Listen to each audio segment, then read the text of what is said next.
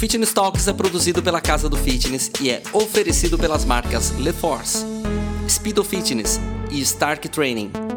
Apresentado por Renato Gabas, Lilia Lemos, Fábio Custódio, Júlia Gabas e Leonardo Dix. Este episódio tem um oferecimento especial da Nutrata Suplementos Nutricionais.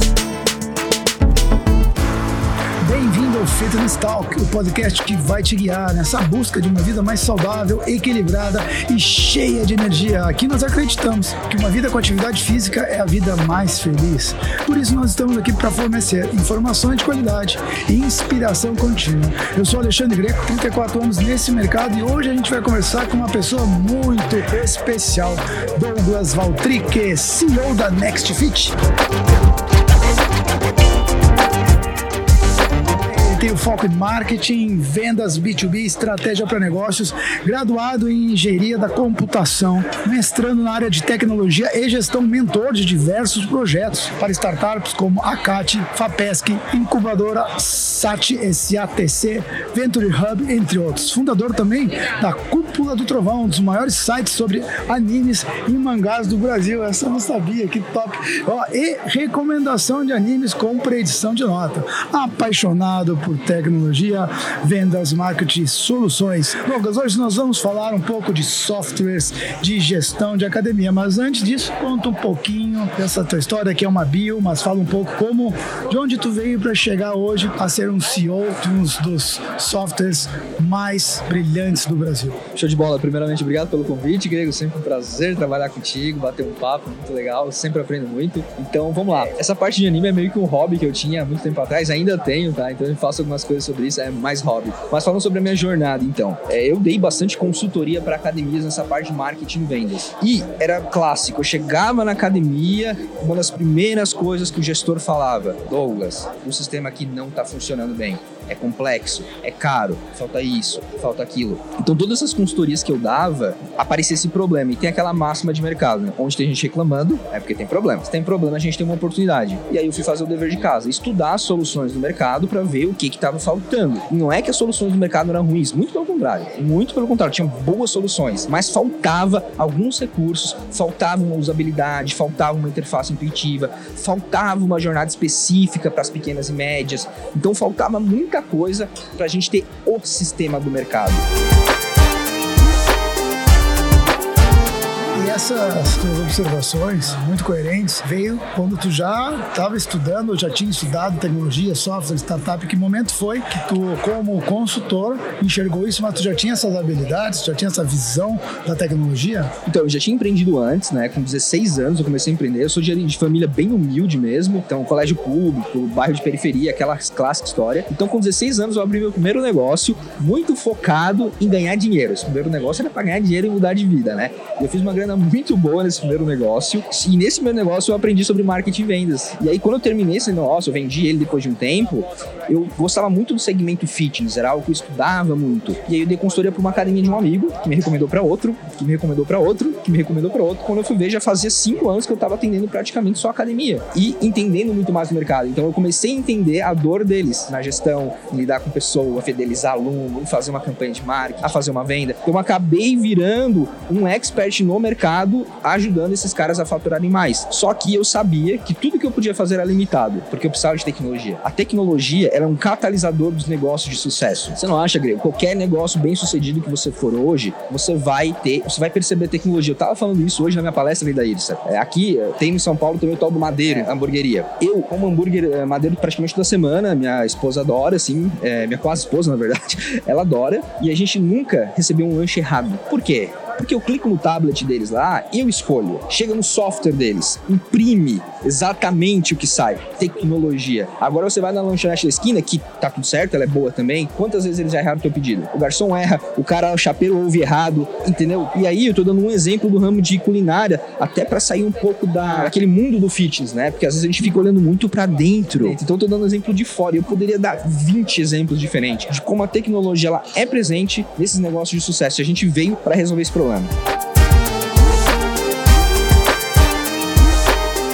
Já para dando um salto, né? Da época do início, nós vamos ver um pouco do crescimento, mas tu veio hoje aqui também como um empreendedor para dar dicas para empreendedores, principalmente turno de academia, gestão de academia, aquele jovem que está saindo da faculdade e o cara começou a dar aula, mas eu quero ir para gestão, eu quero ir para marketing, eu, eu, também gosto de tecnologia. A pergunta é o seguinte: qual a tua visão, um gestor de academia ou um aspirante a ser um gerente precisa ter dentro de um software sobre os dados, para onde que ele tem que olhar? Pelo menos um ou dois dados que tem que ter, tem que ser fácil acesso e eu tenho que ter depois que ações, né? O que, que eu vou fazer com esses indicadores? Quais seriam para ti indicadores básicos que fossem assim imprescindíveis para a gente da academia ter na mão para promover alguma ação? Legal, dois indicadores indispensáveis. Renovação. Você tem que monitorar a tua renovação e digo mais, segmentar por instrutores, porque instrutor A pode estar fazendo um trabalho excepcional, instrutor B deixando a desejar e a tua média fica baixa.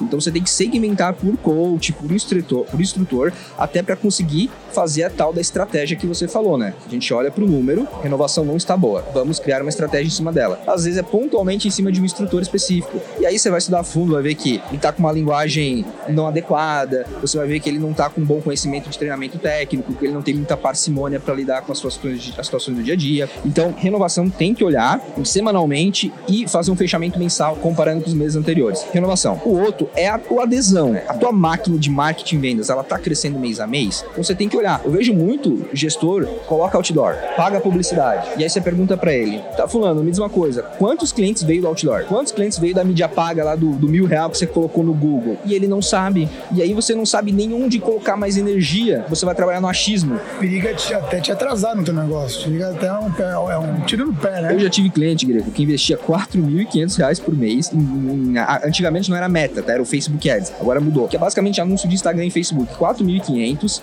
e ele não colocava 20 alunos para dentro por mês naquilo. O custo dele tava muito alto, tava muito alto. Mas por quê? Depois a gente foi entender, eu dei uma olhada, eu vi que tava mal configurada a conta e etc. Mas perceba, se ele tivesse olhado a adesão de alunos dele segmentado por canal, ficaria notório que tava desproporcional. 4 pau e meio para 20 Para te traduzir, talvez algumas pessoas não sabem o que é segmentado por canal. Beleza. A gente, no marketing, a gente tem basicamente 19 canais, tá? E tem um livro que fala só sobre isso, que se chama Tração, tá? Tem muitos que as pessoas nem imaginam. Existem 19 ca canais principais, tá? Inclusive, recomendo esse livro para quem quer entrar um pouco mais no mundo do marketing. E um dos canais de marketing é o tal do social media. O que, que é o social media? É quando você faz um anúncio numa mídia social, um aplicativo, tipo um Instagram, um WhatsApp, etc. Então, o social media, o Instagram é um canal. O outdoor, ele também é um canal. Ele é um canal que a gente chama de offline impresso. Ele é outro tipo de canal. O que nós estamos fazendo agora aqui, um podcast, é outro tipo de canal. Então, qualquer lugar que você consegue se comunicar, teoricamente, ele é um tipo de canal.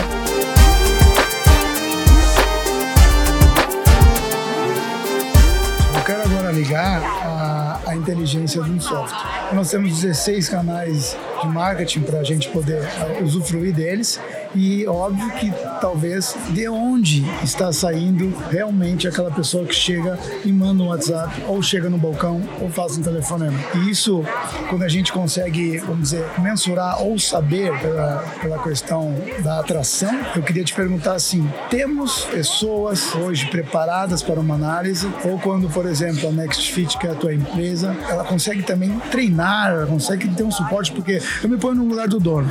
Eu entendi tudo que, que o Douglas está falando, faz muito sentido. Eu não vou fazer isso, porque eu tenho outras coisas para fazer, porém eu vou ter que preparar alguém. Eu não vou te dar talvez o meu líder técnico, porque vai tirar o foco, mas eu vou pegar talvez o meu gerente, ou a gerente de vendas, se ela for esperta para isso. Só que eu vou dizer, onde que eu vou preparar essa turma? Deixa eu, antes de responder essa, deixa eu dar uma contextualizada, Greco. Tem um livro muito bacana chamado Pensamento Rápido e Lento, do Daniel Kahneman. Inclusive, ele ganhou um prêmio Nobel por causa disso, tá? E ele fala que a gente tem dois tipos de pensamento, nível 1 e nível 2. O nível 1 é aquele pensamento que ele fala que está na área reptiliana do nosso cérebro. E aqui a gente começa a fazer decisões que a gente acha que é lógica, tipo essa. É o cara que fala: Eu não vou focar na análise de dados. E ele acha que ele está sendo inteligente, porque eu tenho que priorizar X, Y, Z. Mas perceba, o que é mais prioridade no negócio do que colocar aluno para dentro e manter quem você já tem? Não tem nada. E isso é a tal pensamento de nível 1 dominando as ações dele. E aí o cara acaba não tendo essa atividade, essa estratégia, acaba não alavancando seu negócio. E é natural do ser humano não querer colocar o pensamento pro nível 2. Por quê? Porque é mais cansativo, exige mais energia, exige mais estudo.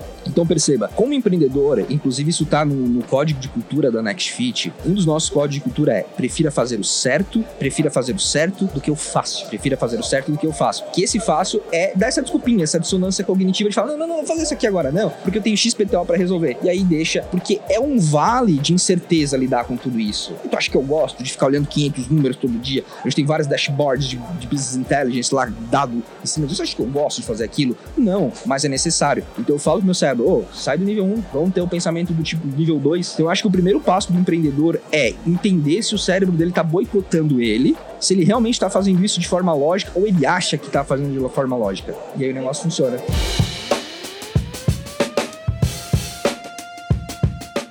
Um pouco, porque está muito bom, principalmente em termos de dando dicas para gestores de academia. Então vamos trabalhar a tecnologia. Veio agora a tal da inteligência artificial, o GPT e muitas outras. Então assusta, tenho que fazer porque tem que, ou vou me jogar de cabeça e vamos lá, vamos aprender. Eu entrei no ramo da. Eu, eu fiz uma graduação em engenharia da computação para entender desses negócios que era muito cabuloso para mim. Eu sempre fui um cara de marketing e vendas, era isso que eu sabia fazer. E aí eu falei, vou entrar nessa computação para entender de toda essa maracutaia de toda essa moçoroca que todo mundo faz. E sabe o que eu descobri, Greco? Que 90% é falácia, é marketing. Inteligência artificial, gente, nada mais é que gera muitos casos, tá? Tem exceções. Algoritmos simples que a gente aprende lá no ensino médio, regressão linear, regressão polinomial. É muita coisa simples, tá? Que o pessoal coloca muita super sintética por cima. Então eu diria que 90% do mercado é barulho. Ponto. Agora, tem sim algumas poucas ferramentas que a gente tem que aplicar e umas já estão sendo aplicadas, né? O chat GPT. Eu tenho vários clientes que estão usando o chat GPT para gerar conteúdo para o Instagram deles. Funciona, funciona muito bem.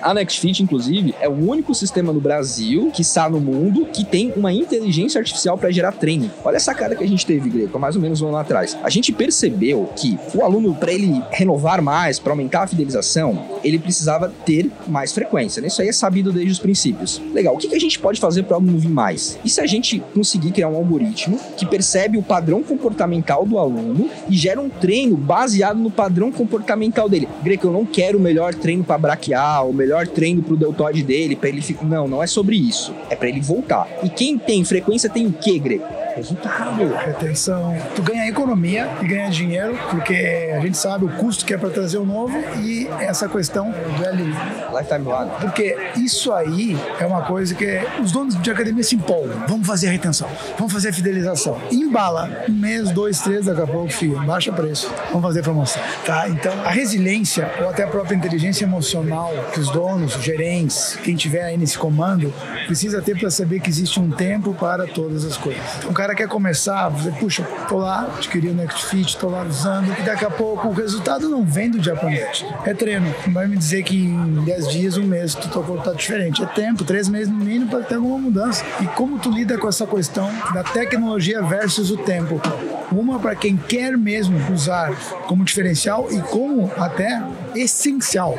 E o outro quer usar porque todo mundo está usando e eu tenho que dizer que eu também tô. Então também tem o aplicativo tal, o outro tem a modinha tal, sabe? Só que, vamos dizer, virou algo assim supérfluo. Como é que tu enxerga essa coisa, né, que tu vive nesse mundo, tu tem aí milhares de donos de academia, como é que tu enxerga assim a evolução da mente do dono da academia para entender que retenção tem a ver com tecnologia? Eu costumo falar muito que tecnologia é meio e não fim ela veio para te apoiar a fazer um trabalho ainda melhor e ter resultados que manualmente você não conseguiria ter. Então ela vem, oh, beleza, cara, você consegue fazer 10 conteúdos pro seu Instagram para captar mais, mais alunos numa semana? Você consegue às vezes. Você vai deixar de fazer XYZ, mas você consegue. Agora o chat GPT faz isso para você em duas horas e muito melhor. Ponto. O Next, você, teu instrutor consegue gerar treino na mão, bonitinho? Consegue, sempre fez. Mas, poxa, se eu tenho uma inteligência artificial que vai gerar para ele e ele só precisa dar uma confirmada de está tudo ok e dar o carimbo de segurança dele, por que não utilizar. Então, o que eu acredito, sim, é até um caso, um caso engraçado.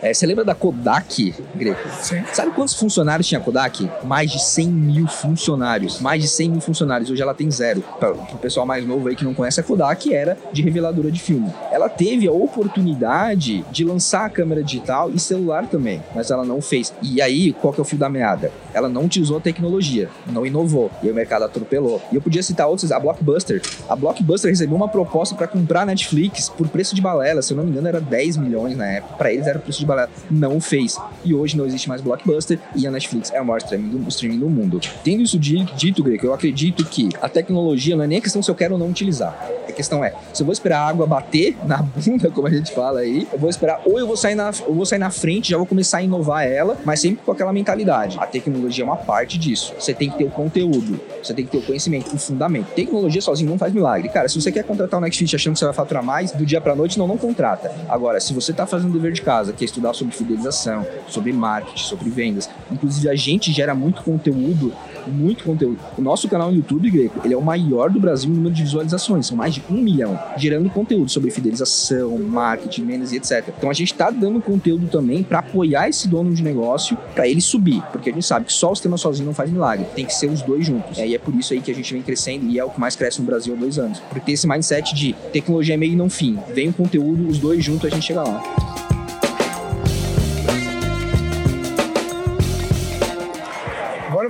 Bola aqui, o Douglas bater e fazer o gol, porque é uma coisa que é, eu acho que é a base do coração de qualquer negócio, que se chama cultura. E eu tô um pouco aí junto com a Next Fit e eu tô admirado de ver a cultura que tem. Eu queria que tu explicasse, até para mim entender mais, como é a cultura da Next Fit, para que os donos de academia entendam que isso, todo negócio que tem o seu valor e que tem a, a questão de exponencial, ele tem uma cultura forte. Qual é a cultura da empresa Next Fit? Boa, excelente pergunta, Greg. É, deixa eu dar um dado pro pessoal que tá ouvindo a gente. Hoje a Netflix tem mais de 100 colaboradores, ok? No mês passado a gente perdeu zero colaboradores, ou seja, tem um termo que a gente chama de turnover, né? Que é quantos clientes, quantos colaboradores você perde por mês. A média de uma empresa desse tamanho é de 10 até uns 13%. Ou seja, o cara com 100 colaboradores teria que perder uns 10, 7 ali por mês em média. Isso seria normal, padrão. A gente perdeu zero, tá? E essa é a nossa média. A nossa média geralmente é bem abaixo do mercado. Por quê? Porque a Netflix é maravilhosa? Não, de forma alguma. A gente tem um monte de problema, um monte de defeito, tá? De forma alguma. Mas é o tal do alinhamento cultural. A gente documentou oito pilares do nosso código de cultura. Isso, na verdade, a gente começou com cinco, foi amadurecendo, porque a cultura ela é viva, né? A gente tem que revisar ela. Para aí, repete essa frase aí. A cultura ela é viva. Para aí, tem gente que nem tem cultura. E quando tu fala que a cultura ela tem que ser transformada, já é outro nível. Ela precisa ser vibrante, né? Ela precisa ser renovada, sensacional. Qual é o. Eu vou atropelar, termina aí que depois eu falo. E aí no final do dia, esse é aquela máxima do combinado não sai caro. Então, se eu tenho clareza do que eu quero aqui dentro da minha equipe, os, os, fundamentos, os princípios, os valores, eu vou buscar gente no mercado com esse princípio, com esse valor. Independente se tem experiência ou não, às vezes a pessoa vai se desenvolver aqui dentro. Esse é o fio da meada. Então, eu busco pessoas que têm um fit cultural com a gente. E aí, quando ele entra, Greco, é mágico, porque ele acha que ele tá na Disney. Mas ele não tá na Disney. Ele não tá. É só que ele achou um lugar que tem fit cultural com ele. Vou te dar esse exemplo do fazer o fácil não certo, né? A gente tem um time de CS ali, ó. Greco, fantástico. A galera... Explica o que é CS pra gente Boa.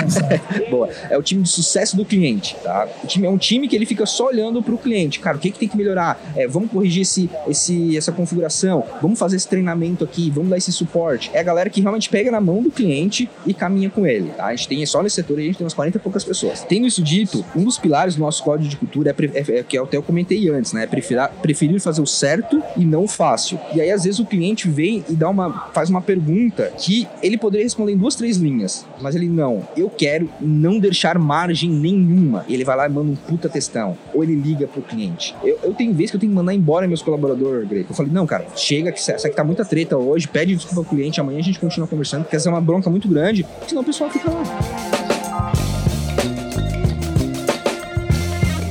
Estamos indo para o final, eu queria fazer uma, mais uma perguntinha rápida e tu já vai fazer uma frase uma fala de motivação para os donos de academia nessa mudança de mercado. Nós estamos num ano muito bom e eu quero que tenha uma motivada para que eles entendam que tecnologia não é um bicho de sete cabeças, que é um braço direito, tá? Então, hoje, o Douglas aí, como ele vê esse futuro próximo, vamos dizer até final de 2024, e dar uma, uma motivação para os donos de academia, o gerente, aquele professor professor está saindo da faculdade diz, cara, eu quero ir para gestão, eu quero ir para tecnologia.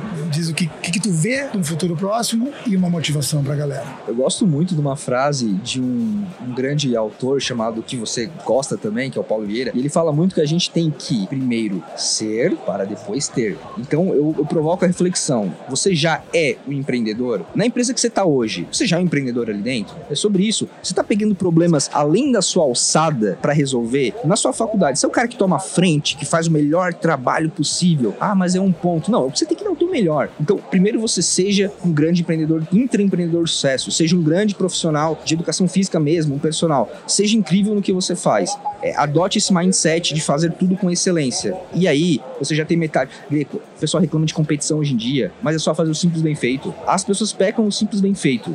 E a motivação para nós finalizar, muito bom nosso papo aqui. Eu não sei se vai bem motivar essa frase, mas ela vai provocar. Eu gosto muito de uma frase do Winston Churchill que ele fala o seguinte: os problemas da vitória, eles são mais agradáveis que os problemas da derrota, mas não são menos difíceis. Eles não são menos difíceis. Ou seja, você vai ter problema de qualquer jeito, cara. Ou vai ser para contar os boletins no final do mês, ou o teu problema vai ser chegar à noite e ter que ler um livro do Paulo Vieira para aprender como lidar com a finança da sua academia, ou ter que ler um livro sobre sucesso do cliente para aprender a aumentar a sua fidelização. Eu escolho o problema do sucesso. Eu também. Obrigado, Douglas. Sensacional. Mais um Fitness Talks aqui com o Douglas, CEO da Next Fit. E você aproveite aí. Qualquer dúvida, deixa aí o Instagram pro pessoal ter mais esse conteúdo. Qual é o Instagram? Pessoal, arroba Next Fit Sistema. A gente gera conteúdo semanalmente. Tem um canal no YouTube também, Next Fit Sistema. Eu comentei anteriormente, tem mais de um milhão de views aí. Muito conteúdo bacana. E quem quiser conhecer aí a Next Fit também, nextfit.com.br é o sistema que mais cresce no Brasil, com mais de 5 mil clientes.